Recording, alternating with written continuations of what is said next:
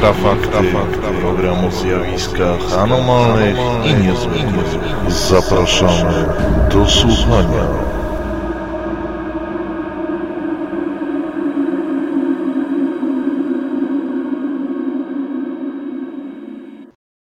Witam w Introfaktach. Jest 17 lutego 2013 roku. Razem ze mną jest Piotr Cielebiaś. Witaj Piotrze. Witam. A mówi Michał Kuśnierz. Dzisiaj zajmiemy się dwoma mm, dosyć niezwykłymi i ważnymi wydarzeniami, jakie miały miejsce w minionym tygodniu. Otóż na początku mm, tygodnia mieliśmy dosyć sensacyjną abdykację papieża Benedykta XVI, natomiast pod koniec tygodnia, czyli w piątek 15 lutego na Czeliabińsk, y, na Uralu oraz okoliczne inne miejscowości i miasta spadł grad meteorytów. No ale zacznijmy może od y, tej sensacyjnej abdykacji Benedykta XVI. E, jest to pierwszy taki przypadek od zgoła 700 lat. Od razu y, razem z pewnym zszokowaniem i zdziwieniem zaczęto spekulować na temat tego, co dalej, bowiem według niektórych decyzja obecnego papieża w jakiś sposób wiąże się z słynną przepowiednią Malachiasza. Co możemy o tym powiedzieć, Piotrze?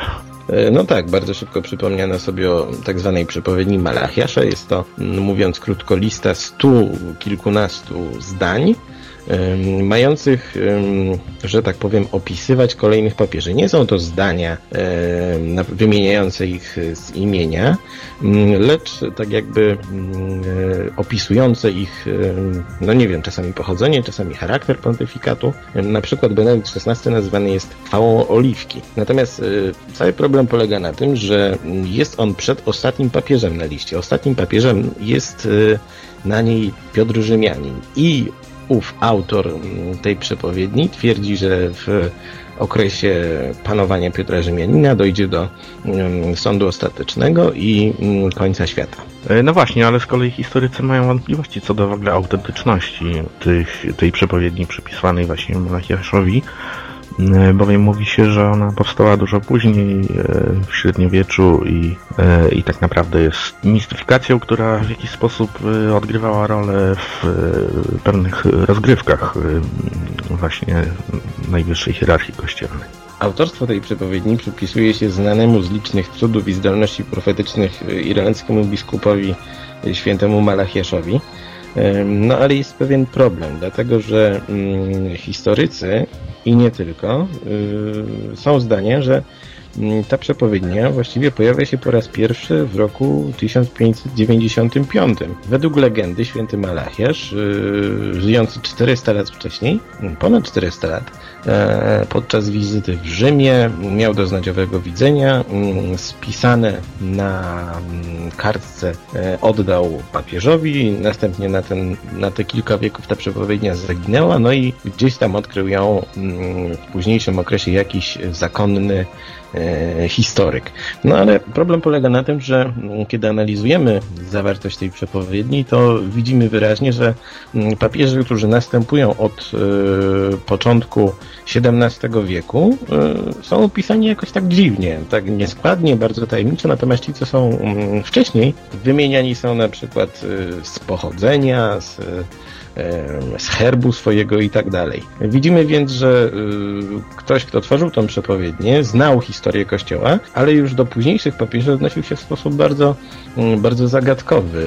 No i na tej podstawie możemy dojść do wniosku, że rzeczywiście jest to jakaś tam mistyfikacja. Natomiast bardzo rzeczywiście wpływa na e, wyobraźnię wielu ludzi z tego powodu, że Benedykt XVI mm, kończąc swój pontyfikat, y, no, że tak powiem, otwiera drogę do wypełnienia tego proroctwa. Jeżeli kolejny papież nazwie się mm, Piotrem, no to chyba wiele osób będzie w strachu. Ale już odbiegając od y, tych przepowiedni i tak dalej, po prostu odnosząc się mm, do tego mm, pontyfikatu Benedykta XVI, co możemy w paru słowach o nim powiedzieć? Y, bo zdania są podzielone. Jedni mówią, że był to dosyć słaby y, pontyfikat, nic specjalnego nie wnoszący, a w dodatku skażony wieloma skandalami kościelnymi. Nie wiem, czy mogę to oceniać, dlatego że mogę to zrobić tylko ze swojej perspektywy, nie jako osoba, która czuje się związana z, w jakiś sposób z Benedyktem XVI i jego, yy, że tak powiem, yy, hierarchią, ale mogę powiedzieć, że mm, powiedzieć to samo właściwie co y, komentatorzy zachodni, że wbrew temu, wbrew temu uwielbieniu papieża, który troszkę tam próbował mówić po polsku i pewnie zaskarbił sobie sympatię wielu E, Polaków, e, co mnie troszkę dziwi. E, był to niczym nie wyróżniający się pontyfikat, niczym nie wyróżniający się papież. Niektórzy twierdzili, że to papież filozof, teolog, no ale miał mm, godnego poprzednika i, i, nie wiem, co musiałby zrobić, żeby go, mm, żeby go przyćmić swoimi czynami, ale to chyba nie temat na rozważania w infrafaktach. No tak, ciąg dalszy tej historii e, prawdopodobnie nastąpi gdzieś w połowie marca. Pewnie poznamy e, nowego papieża Kościoła Rzymskokatolickiego i zobaczymy, jakie będą właśnie kolejne interpretacje e, nowej głowy Kościoła. No ale przejdźmy może do tego, co wydarzyło się 15 lutego, czyli w piątek. Otóż e, no, mieszkańcy e, Uralu, a zwłaszcza Czelabińska i okolicznych miejscowości przeżyli rzeczywiście coś niezwykłego. Otóż nad Uralem doszło do dezintegracji meteorytu. Ogromny huk, e, ludzie obserwowali taki spektakularny przelot bolidu. Został on uwieczniony na wielu filmach, zdjęciach, Fala uderzeniowa spowodowała też e, dosyć poważne straty, jak też e, ranienia. Już teraz się mówi o ponad e, tysiącu osób rannych. Tutaj jeszcze zanim może powiemy parę słów o szczegółach tego niezwykłego zdarzenia, bardzo spektakularnego, może przytoczę cytat zaprzyjaźnionego z nami Tomasza Nowakowskiego, którego poprosiłem o komentarz. Jest on autorem strony astrowatch.com net. Tomasz powiedział w ten sposób. E, ogólnie rzecz biorąc było to historyczne wydarzenie, e, gdyż nigdy wcześniej nie mieliśmy tak dobrze udokumentowanego wejścia w atmosferę e, właśnie meteoru. Oczywiście podobne uderzenia, tyle że na mniejszą skalę miały miejsce ostatnio w Sudanie w 2008 roku, czy też w Indonezji w 2009. Szacuje się, że nad Czelabińskiem przed wejściem w atmosferę ten obiekt miał około 17 do 20 metrów co na przykład w skali z tym meteorem w Sudanie jest dosyć dużo, bowiem tamten miał 2 metry. Y, warto odnotować wzmożoną w ogóle aktywność w ostatnich dniach, bowiem mówi się o kulach ognia, które widziano w Kalifornii, na Kubie, jak też w Japonii. Na swojej stronie właśnie Tomasz umieścił też interesujący film, który w pewien sposób mm, sygnalizuje iż może być to powiązane ze słynną asteroidą DA-14, której oczekiwano właśnie 15 e, lutego i która faktycznie wieczorem przyleciała w bardzo blisko Ziemi. Tomasz jeszcze e, mówi o tym, że w ogóle ten rok będzie bardzo ciekawy, dlatego że oczekujemy przelotu dwóch bardzo jasnych komet e, Lemon i Ison. To tyle od Tomasza Naukowskiego z serwisu AstroWatch.net. E, natomiast, e, no Piotrze, co możemy powiedzieć? Rzeczywiście to było niezwykłe, spektakularne. Myślę, że e, przeżyliśmy dosyć niezwykły dzień właśnie w piątek. Tak, rzeczywiście emocje były, były wielkie, ale musimy powiedzieć o dwóch rzeczach. Pierwsza to taka, że właściwie nie było to nic niezwykłego, natomiast cały problem tej sytuacji polegał na tym, że to był pierwszy przypadek, kiedy coś takiego e, zdarzyło się nad dużym miastem.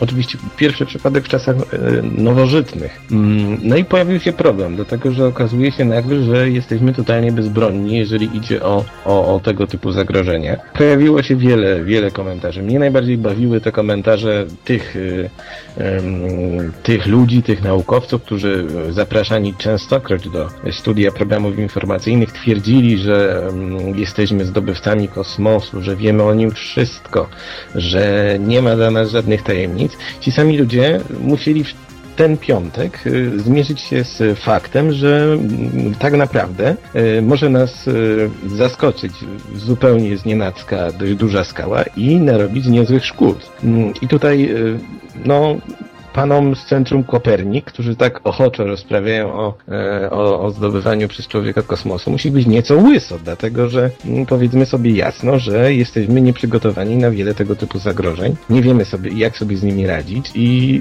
trzeba troszkę odkłamać tą, tą, mm, tą retorykę naukową, bo troszkę jest to nie tylko zabawne, ale też niebezpieczne, dlatego że wpajanie ludziom, że, że, że możemy opanować wszystko, siły natury i siły kosmosu jest po prostu mm, głupotą, no, tak to nazwijmy.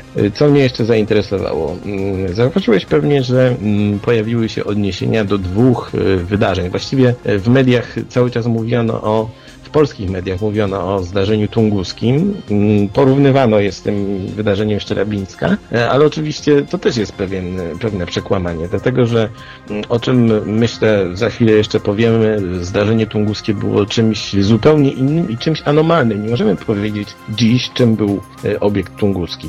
Mm, ale druga sprawa, która pojawiała się z kolei w e, komentarzach w mediach rosyjskich, to incydent witimski. Tak, dokładnie. O tym żeśmy też e, wspomnieli w e, tym krótkim artykule, który e, żeśmy umieścili. Naukowcy rosyjscy właśnie doszukują się porównania z tym zdarzeniem pitimskim i faktycznie tak jest. Natomiast tu odniesienie do tunguskiej, tak jak powiedziałeś, jest troszkę nie na miejscu, dlatego że prawdopodobnie miało ono zupełnie inny charakter i, i w ogóle do końca nie wiadomo, czy było związane właśnie z tego typu ciałem kosmicznym, jakie mieliśmy okazję oglądać e, w piątek. Ja jeszcze tylko wspomnę, e, zanim może powiesz parę słów o wilimskim incydencie, że w nawiązaniu do tego, e, o czym mówiłeś, o tym naszym nieprzygotowaniu do gości z kosmosu, to jeszcze tego samego dnia wicepremier Rosji Rogozin zaapelował do Stanów Zjednoczonych i też do innych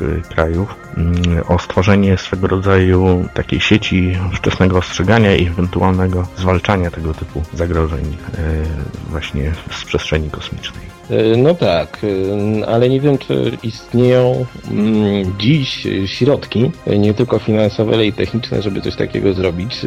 O zdarzeniu witlimskim można przeczytać na naszej stronie. Było to, był to incydent przez niektórych nazywany Tunguską 2. Tam też doszło do mm, rozczłonkowania jakiegoś obiektu pochodzenia kosmicznego, oczywiście meteorytu, ale jeżeli mówimy o mm, tego typu wydarzeniach, zawsze powraca ten temat Tunguską i trzeba przypomnieć, opierając się na faktach, e, o czym zapomniało wielu komentujących, wielu dziennikarzy, że mm, bolid tunguski meteorytem jest tylko z nazwy, dlatego że po pierwsze nie znaleziono e, krateru mm, e, pouderzeniowego, nie znaleziono też szczątków tego obiektu.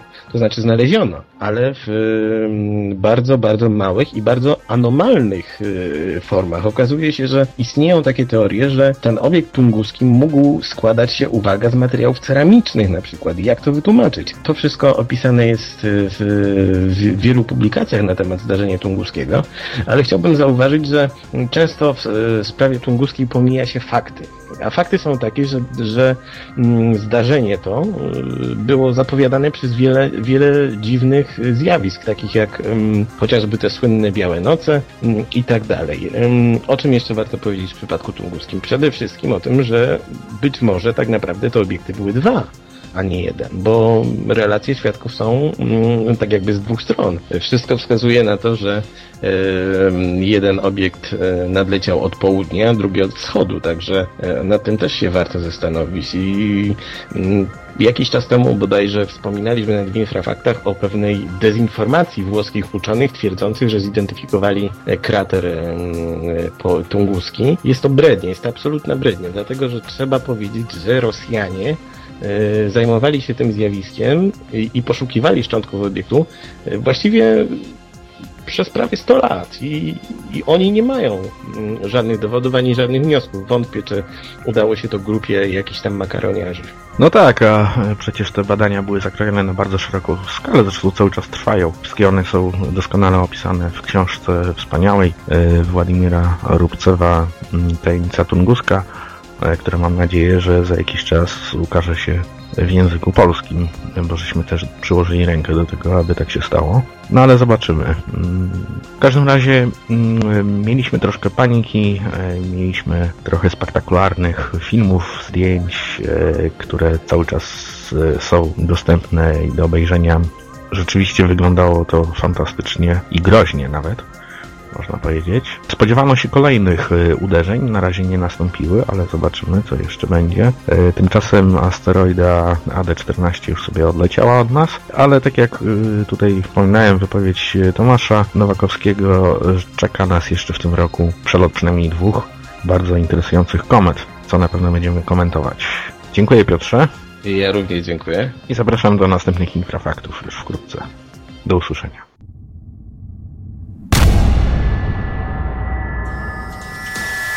Produkcja i realizacja Portal Infra www.infra.org.pl